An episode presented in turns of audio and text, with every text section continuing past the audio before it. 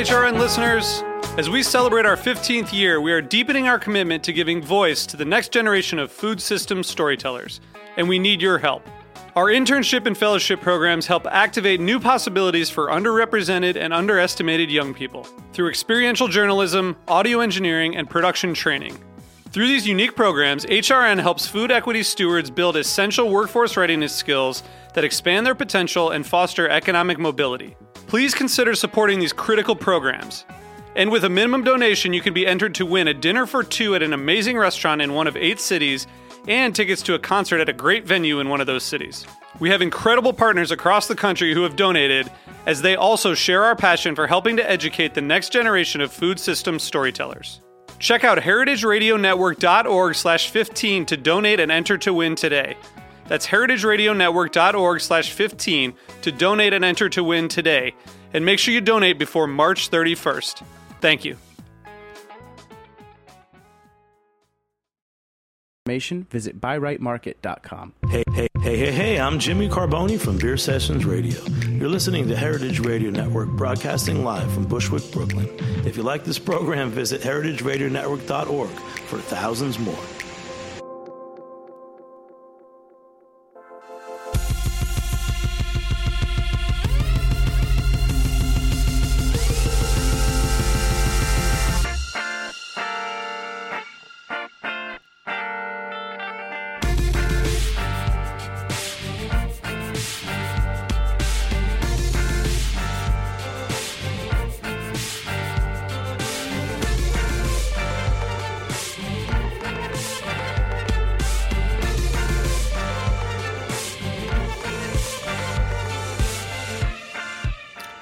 Welcome to the Food Seen on heritageradionetwork.org. I'm your host, Michael Harlan Turkell. Now, before we get started today, I actually I'm going to ask you to do something for me. Um, take a moment, walk to your pantry, your cabinet, and find that bottle of olive oil. Tell me if you can locate where it's from, if it's extra virgin, what olives are in it, and where you store it. You know, if, if, if it's above that stove of yours, maybe move it aside into some more room temperature, tepid, stable place. Why? Why do you ask? Well, luckily, we have Nancy Harmon Jenkins, author of Virgin Territory, a cookbook all about olive oil and its history, origins, uses, here to tell us how important a material this is. Nancy, thank you so much for being on. Well, thank you. It's just a great privilege to be here. Olive oil is a very big umbrella topic. Um, extra virgin olive oil is kind of taken for granted, and your book uncovers the truths that are within this huge agricultural product. But it all started stumbling onto some little olive grove in Tuscany. Tell me about finding those two, I mean, 12 trees just 12 wrapped up in vines. Yes, there were 12 trees on the property when we bought it. Uh, they hadn't been harvested, they hadn't been taken care of, they hadn't been used probably for years and years and years. And I neglected them for the first half dozen, maybe 10 years that we had the place. We bought the place in 1971, uh, 25 acres in a very, I mean, that sounds like a lot of land, but really, believe me, a lot of it was tumbling down over the hillside. Uh, but 25 acres and a tumble down, equally tumble down cottage. And, um, and we spent a lot of time fixing up the cottage and turning it into a house and uh, you know kind of tidying up around the place and after a long time i started looking at those olive trees and wondering who had them why were they here who was using them 12 trees aren't really enough to give a lot of olive oil for a family of i don't know 8 or 10 however many people had lived there last and but I didn't still didn't pay much attention to it. It was a long time before I began to realize that we too could grow olives up there.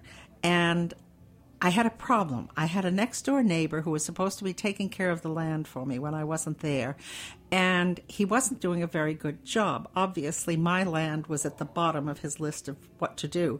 And so I thought about planting something that he would have to take care of. And of course, the first thing I thought of planting was a grapevine, several grapevines. And then I decided not to because it really it's an awful lot of work to plant grapevines and to maintain them and to harvest them and to turn them into wine and to, to check over the wine every three months or so. And then it dawned on me that olive trees were going to be the solution to my problem. So I planted 150 olive trees. as as a meter to see whether or not your land was being tended to, or as an No, as a means to get him to tend to the land because he would see that olive trees were very valuable and so he would want to take care of them. If I planted marigolds, he never would have touched the place. yeah. It's funny because in the U.S. there's more culture of olives on the table than olive oil on the table. Uh, having grown up in in Camden, Maine, uh, I love that in your book you talk about cradle cap, uh, a kind of a baby's dandruff, and Yes. olive oil was used more so for that than for you know dunking bread into. Yeah, it was kept. It was kept in the medicine chest. It was a little bottle of, I believe, that it was Pompeian, a, a brand that still exists to this day, and still isn't very good for much of anything except cradle cap. Uh, cradle cap was something that I guess my little sister, who I remember as being completely bald, had, and so this olive oil was rubbed on her scalp. Um, I, she loves olive oil to this day. I'm not sure why, but maybe it was that early introduction to it. osmosis through the head. But, you know, fast forward to the 1970s, olive oil wasn't really prevalent even in food magazines No, in it the US. wasn't. It was really interesting. I uh, went back. Uh, you know, when I was doing this book, I did quite a lot of research into the use of olive oil in the United States in our in our cooking, and I was really quite stunned to discover how recent uh, the prevalence of olive oil was, and especially of extra virgin olive oil. And I discovered that I had written one of the earliest, as far as I could tell, one of the earliest articles about extra virgin olive oil in the New York Times in the late 1980s, where I talked about what extra virgin is and what it's not, and why it's great and why it's not, and all of that. And uh, then after that, I'm not claiming credit for starting a landslide, but I think other people were involved, there was a landslide and it became a product that was very precious, very expensive, very important to have on your table to show that you were a gourmet. And uh, from there to today, it's gone through its ups and downs as people, you know, people get very nervous about whether it's fraudulent olive oil or not, and people get very nervous about whether it's any good or not, and they should be. But uh, I think now, as a culture, a, certain level of our culture, has certainly understood what olive oil is and how it can be used on the table and in the kitchen, and that's really important. So let's make the assumption we don't and redefine what you did over 25 years ago for the Times and maybe how extra virgin has changed over those years. Well, one of the one of the big changes is in what we know uh, from a nutritionist perspective about extra virgin olive oil back then, and continuing on to uh, the first Mediterranean Diet Conference that was held in Cambridge, Massachusetts, in I think it was 1992. I'm not entirely certain of that date, but it doesn't matter. Um, the International Olive Oil Council was involved in that. And what we knew then, and what the, the scientists at um, the Harvard School of Public Health said, was that olive oil was a valuable product on the table because it's a monounsaturated fat. And that means that it lowers LDL cholesterol and stabilizes cholesterol. or increases the good cholesterol HDL. And so for that reason they were promoting it very heavily to be used in the American diet. And mind you, there's a lot of talk now about how oh we've finally come to realize that uh, fat has a place in a healthy diet. we knew in 1992 that fat has a place in a healthy diet. It didn't take uh, 20 years of scientific research to show that, but it was convincing the rest of the public that it was true. But the difference, you were talking about the difference, the difference between then and now. You have to stop me from talking if you want me to, because I just I have this button in the middle of my forehead, and when you push it, I start to talk, and you have to push it again to get me to stop. So, talking about the differences between then and now, now we know there's a whole lot more going on with extra virgin olive oil, not with regular olive oil, which has been refined, but with extra virgin olive oil because it's full of polyphenols that are plant products that many of which act as antioxidants and help maintain a really good balance, help to combat inflammatory diseases like uh, various types of coronary disease, various cancers, even Alzheimer's. It's suggested, strongly suggested, that not that eating olive oil is going to prevent you from getting Alzheimer's, but maybe you won't get it when you're 52. Maybe you'll have to wait till you're 62. No, I'm I'm joking about what is a very very serious Yeah, problem. I mean, but you know, omega three fatty acids something we've taken for granted. you know, in, in the there's fish no, industry. by the way, no omega three fatty acid in olive oil. If there is, it's an indication that it's been cut with canola. Interesting. Yeah. I mean, so, but these good fats uh, Yeah. have always been associated, but never been kind of elevated in olive oil. It's always been, you know, th- this ingredient rather than at the forefront of what are ingredients and what is an agricultural I think it should be. I think it should be the most important. I think it is the most important ingredient in a modern kitchen, and um, I think even in Asian kitchens, olive oil has a use. Obviously, a very strongly flavored olive oil isn't going to go down with a delicate sushi or sashimi, but uh, nonetheless, a lighter olive oil, and by that I don't mean that stuff called light olive oil in the supermarket. I mean a, an olive oil with a lighter flavor profile. That could be terrific with a Japanese dish or uh, or certain types of, of Chinese dishes. I can see it working very very well. you know, you wrote the preeminent book about the Mediterranean diet itself, so why not start in Greece and talk about Crete and Easter and Yeah. olive oil's association? Well, that was uh, that was a wonderful. You know, I I think, I mean, Easter to me is the most exciting festival in the Mediterranean, and it's exciting first of all because that's where all these festivals of renewal and Passover is, after all, a festival of renewal. That's where they began, was in the Mediterranean, in that Mediterranean environment where the earth comes alive in the very early spring and the dead gods that have been buried under the soil all winter re-emerge and bring, you know, Demeter finds her daughter again and brings her back to life and the green leaves form on the trees. And, uh, it's, it's a celebration it's almost a celebration of Mediterranean cuisine too. And Mediterranean cuisine, as you know, because you've read the Mediterranean Diet Cookbook, is really based on three things. It's based on wheat uh, in the form of bread or pasta. It's based on wine, and it's based on olive oil. And you can see that in both the Christian and the Jewish religions. You don't see it so much in Islam because Islam doesn't seem to be quite so tied to to foods as Judaism and Christianity are. But you certainly see it there um, in everything. I mean, what is Hanukkah but a celebration of olive oil, after all? And uh, and it's the same olive oil that was used to anoint the kings of Israel in the Old Testament is now used to anoint priests in the Christian church. I mean, an olive oil. I mean, an olive branch and Noah's Ark. Yes. I mean, it's it's symbolic throughout that culture and history. Did you know that if you go to Lebanon, they will show you the tree from which the dove plucked the olive branch to take to Noah's Ark? That's a, that. That's not S'Ozzastru. The the No, that that one's on the island of Sardinia. Yeah. Wh- What's fascinating too is you know we talk about this in in this almost abstract history. You know, we don't know anyone that was alive. You know, BC and Right. can actually uh, recant those you know uh, uh, historical moments, but we have a three thousand year old root in Sardinia. Yes, indeed. I mean, it's quite amazing, and not only in Sardinia, also in Puglia, uh, the the heel of the Italian boot, the kind of southeasternmost bit of, of Italy that sticks out toward Greece. There, also on the island of Crete, there are these historic, monumental historic trees. One of the big worries that has come up this year is that those trees in Puglia have been attacked by a bacterium that seems to be destroying them. And these are trees that are 2,000, 3,000 years old.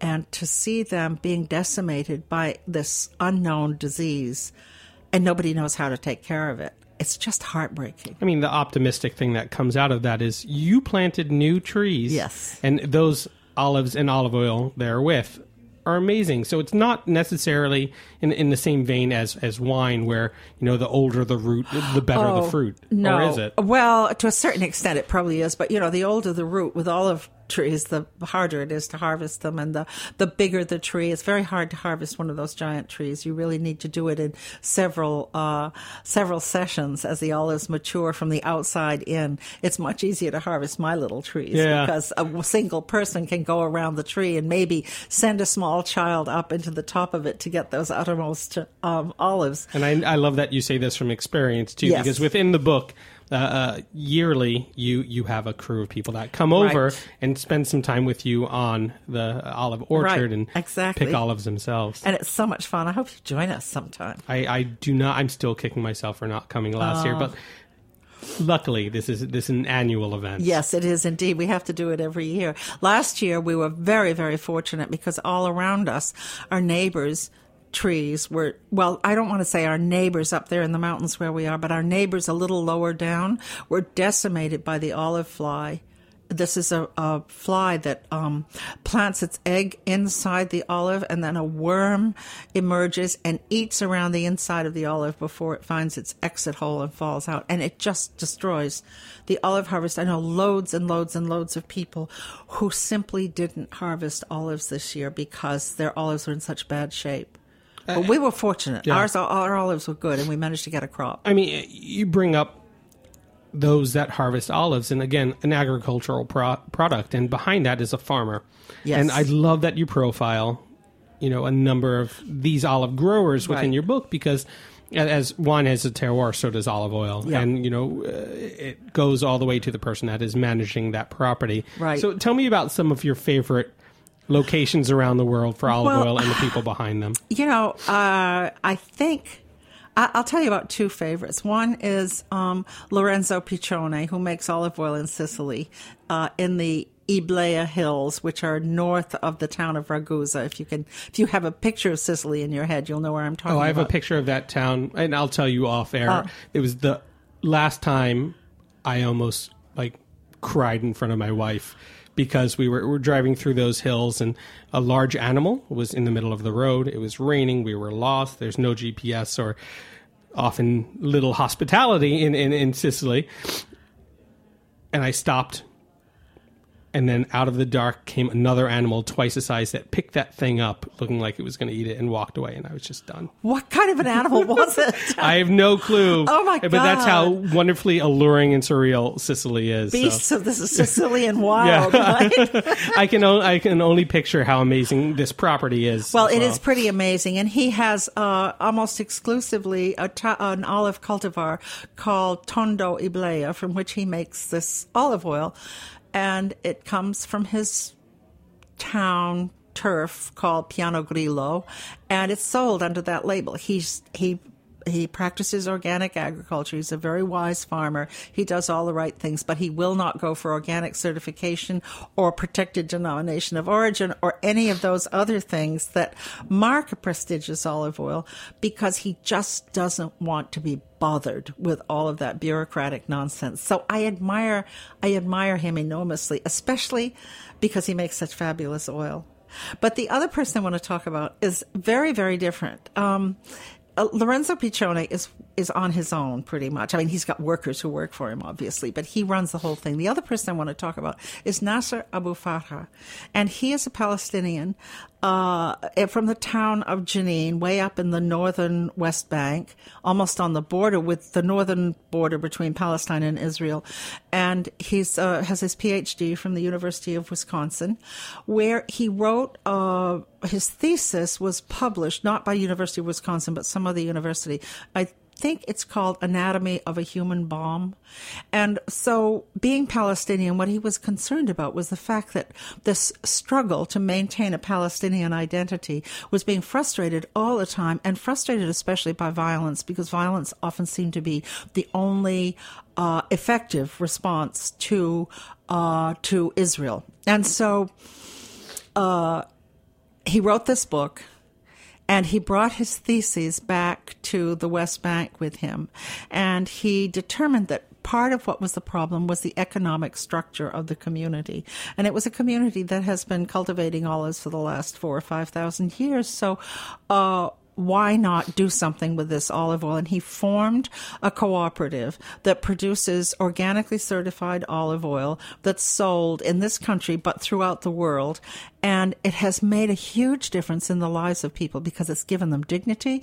It's meant possible to hang on to their land and it's given them an income. And it's been a great, great, um, uh, it- it's been very informative for me to know this man and to see the kind of influence. He's a very unassuming looking guy. He always wears a pork pie hat. I think maybe he's worried about baldness. I'm not sure of that. Um, he's not the kind of person that you would turn around to look at twice. He's not some Moses like figure but he's been so effective that it's just amazing what he's been able to do. It's just endearing to know that there is an olive branch within the olive oil yes, community. exactly. Uh-huh. And on that note, we're going to take a quick break. You've been listening to the Food Seen on heritageradionetwork.org. We'll be right back. Cool,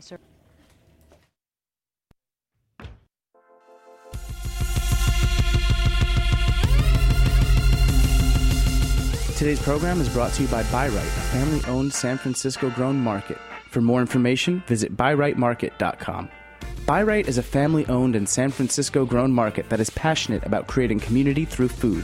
From organic farm direct local produce, sustainably raised meats, and artisan cheeses, to food friendly wines, house made foods, and dinners, Bi-Rite is an essential San Francisco destination for any food lover or cook. And no trip is complete without a visit to the renowned Bi-Rite Creamery and Bake Shop for a scoop of salted caramel ice cream. Now celebrating 75 years in the Mission District of San Francisco. Visit BiRiteMarket.com to learn more. Bi-Rite is a proud business member of Heritage Radio Network, supporting good food media from coast to coast.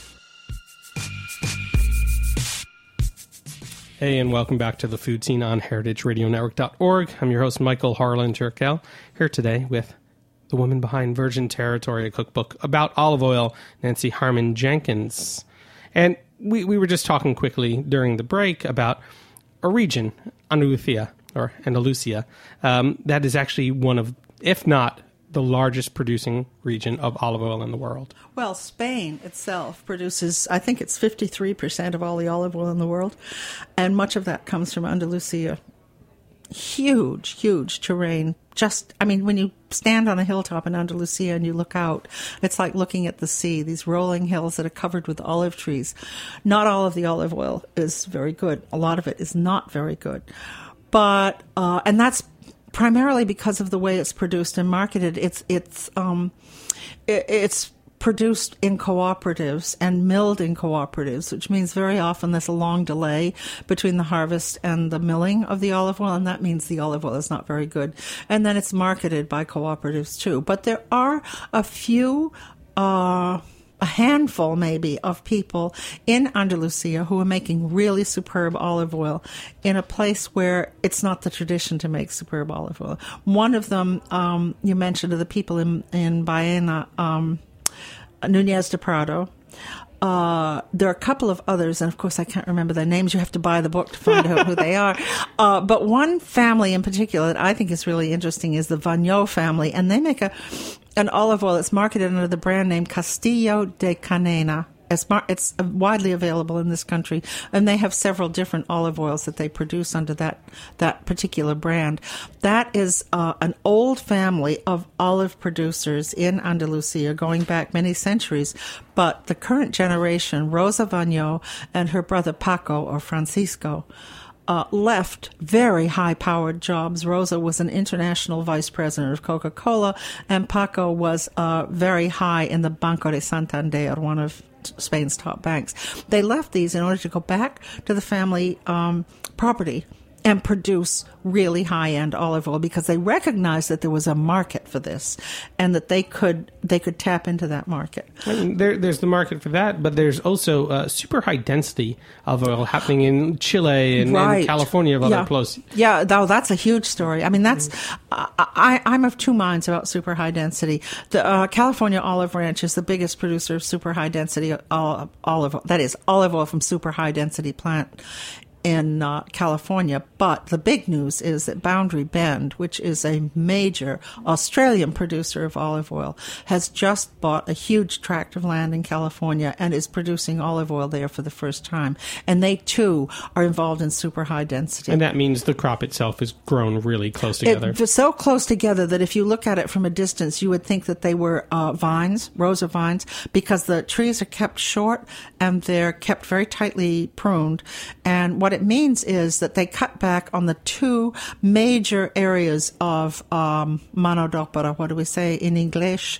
Uh, manpower involved in in making olive oil. One is the pruning, which has to be done uh, with those kind of trees annually, and the other is the harvest. And so both the pruning and the harvest can be done mechanically with these uh, super high density trees. They're kind of over the row um, machines, like what's used very often in uh, in vineyards. And they go down the row and they prune them and trim them, and then they go down the row at harvest time and they pull off all the olives. And the guy in charge of the California Olive Ranch Mill, which is enormous, told me that he runs it with one other person and they can produce olive oil within two hours from harvest to the oil coming out of the machine. And that is extraordinary because we've always known that the fresher the olive oil is, the better it's going to taste. And the more of those polyphenols and antioxidants is going to have going on in it too, because those tend to decline with age in olive oil, which is why we don't recommend that you store olive oil in your wine cellar along with your 1984 uh, Brunello di Montalcino. Yeah, I mean, you you have a list of rules in the book, which again people have to buy to find out all of them. But a, a good one is to use olive oil within the year that you are living. I mean, it's, it's, yeah, within the year Yeah. that it was produced. Yeah. Um, that's a good rule. It's not a universal rule because we in Tuscany with our own oil, we tend to use last year's oil for our cooking and this year's oil for our garnishing. well, we don't all have olive That's groves, true. Nancy. And we don't all have access to bottles that have the harvest date on them. That's one thing I think consumers should demand more and more often is to see that harvest date, not the use by date, which is a different thing, but the actual harvest date of the olive oil. If you see that on a bottle, and if it's not 1954, you can be pretty sure that um, that you're getting a good product. recipes because with olive oil comes fantastic cuisine, food, Mediterranean diet, but simple traditional things like Tuscan bean soups. Uh, I love. There's a little sidebar in the book of simply drizzling olive oil on popcorn um, because where it's a fat, it's also a very flavorful fat, Right. and every olive oil has its own distinct, you know, attributes to it. But I, I, I want to talk about some of your favorite recipes that include olive oil either as an ingredient, as as a condiment, or as a conduit. Well, I think the best thing to say about olive oil is that it the simplicity of the process by which it turns into an, an ordinary dish into a great dish is astounding. And my favorite illustration of that is, um, well, especially. I was going to say especially bitter greens, but not especially bitter greens. Bitter greens steamed, uh, tomato sliced, um, uh, eggplants fried. Any of those products are better if they're done with olive oil. You steam the bitter greens, you drain them, uh, you toss them with some olive oil and a bit of chopped garlic, and you've got a fantastic dish.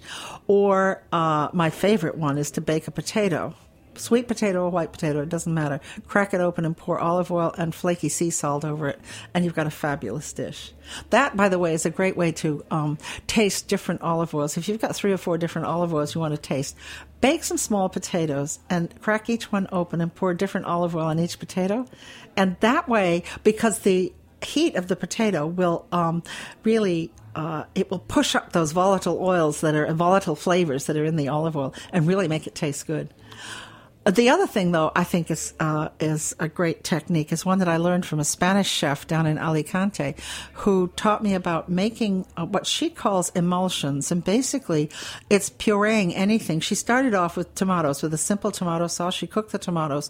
Maybe she had a little bit of garlic, maybe a little bit of, of onion in there, and then she pureed them with a you know those handheld stick blender things. And then, as she was pureeing this warm sauce, she was beating into it about half a cup of olive oil, so that it emulsified almost like a mayonnaise, and it was superb. I mean, I, I was going to mention mayonnaise uh, before because as such a rudimentary thing, kind of in the Oh. American lexicon of of, of ingredients. Yes. It's not even a condiment; it's an ingredient Right, now. yeah. Um, if you make that with fresh, beautiful, uh, you know, poignant olive oil, Yeah. it's not like a mayonnaise you've ever had. Well, before. it certainly isn't like. Um, uh, Oh, I can't think of any of those mayonnaises you buy in a bottle at the supermarket, but it's not like that. It's better that you've you know Yeah. like vetted that from your yeah, mind. Yeah, um, it does have an olive oil flavor, however, and not all pe- always are people prepared for that because all mayonnaise to us has a kind of bland, tart, um, salty flavor, and this mayonnaise made with extra virgin olive oil is going to have a very pronounced flavor. I like to make an aioli with olive oil. I think that's where it's more acceptable to most people because the garlic somehow. Uh, it blends better with the flavor of the olive oil than just an egg, some salt, some lemon juice, and See, this is the time of year I like to make a romesco with olive Oh oil. Oh God, fabulous! Yes, Even I- though I believe romesco to be an all year round kind Yeah. of uh, sauce It's- condiment. It's kind of hard to justify it in the wintertime, but it certainly works well in the wintertime, Yeah. doesn't it? Yeah. And pesto, my God. I mean, what could be better? And there's so many different kinds of pesto. You know, we think of pesto as being basil and pine nuts and Parmigiano, maybe. But there's that great pesto from Sicily that I love, from Trapani on Mm. the far western coast of Sicily, that's made with um, tomatoes and ground up um, roasted almonds. and a little garlic, and a lot of olive oil. Yeah. Or peace too at that too. Yes, exactly. I mean, again, olive oil is, is omnipresent in a lot of ingredients, and uh, um, it's always been taken for granted. You see its measurement a cup, a half cup, a tablespoon, a Yeah. teaspoon, but rarely is it specified in cookbooks as to which olive oil. So, say if I was starting to collect for a pantry, how many olive oils should I have, and which ones would be great for a novice? Well, I think, uh, honestly, that a novice should start off with just two olive oils, and one should be uh, not very heavy in flavor. And for that, I would suggest an Arbequina, either from Catalunya or from um, or from California. They do a lot in that super high density planting. They do a lot with Arbequina. Uh, cultivar, which originally comes from Catalunya, or a Taggiasca from Liguria, which is another. Yeah, this is a whole section of the Mediterranean that really likes very light, flowery, delicate flavors. And so, even though Romesco comes from Catalonia, uh, we'll leave that to side. Um, so, any olive oil from a place like that is going to be a good olive oil to start off with. The other thing to think about people are always complaining about the price of olive oil, but if you go to a good Greek market, for instance, over there in Astoria, you will find some excellent Greek olive oils in three liter tins. These are extra virgin olive oils I'm talking about that are at prices that are affordable. And that maybe should be your all purpose cooking oil. And then maybe you should have a stronger flavored oil like a Tuscan or Umbrian or uh, or those Castillo de Canena oils I was talking about. Um, or a Sicilian oil for uh, for garnishing, for salads, for using raw. Does that make sense? Oh, absolutely. I mean, it is such a big world to navigate, but you have to start somewhere, and Yeah. it really is about what what you like too. So, uh, going to places where you can taste olive oils, and Well, experiencing yes. like that. And what's great is that y- you have a list of trusted retailers uh, that you can go to because you don't want to wander into any old supermarket and pick up a bottle of extra virgin olive. Absolutely not. So Oleo to go, the Palo Selects, Market Hall Foods, Corti Brothers, Zingerman's, Gustiamo, and thankfully our sponsor for today, Bi-Rite Market in San Francisco. Ah.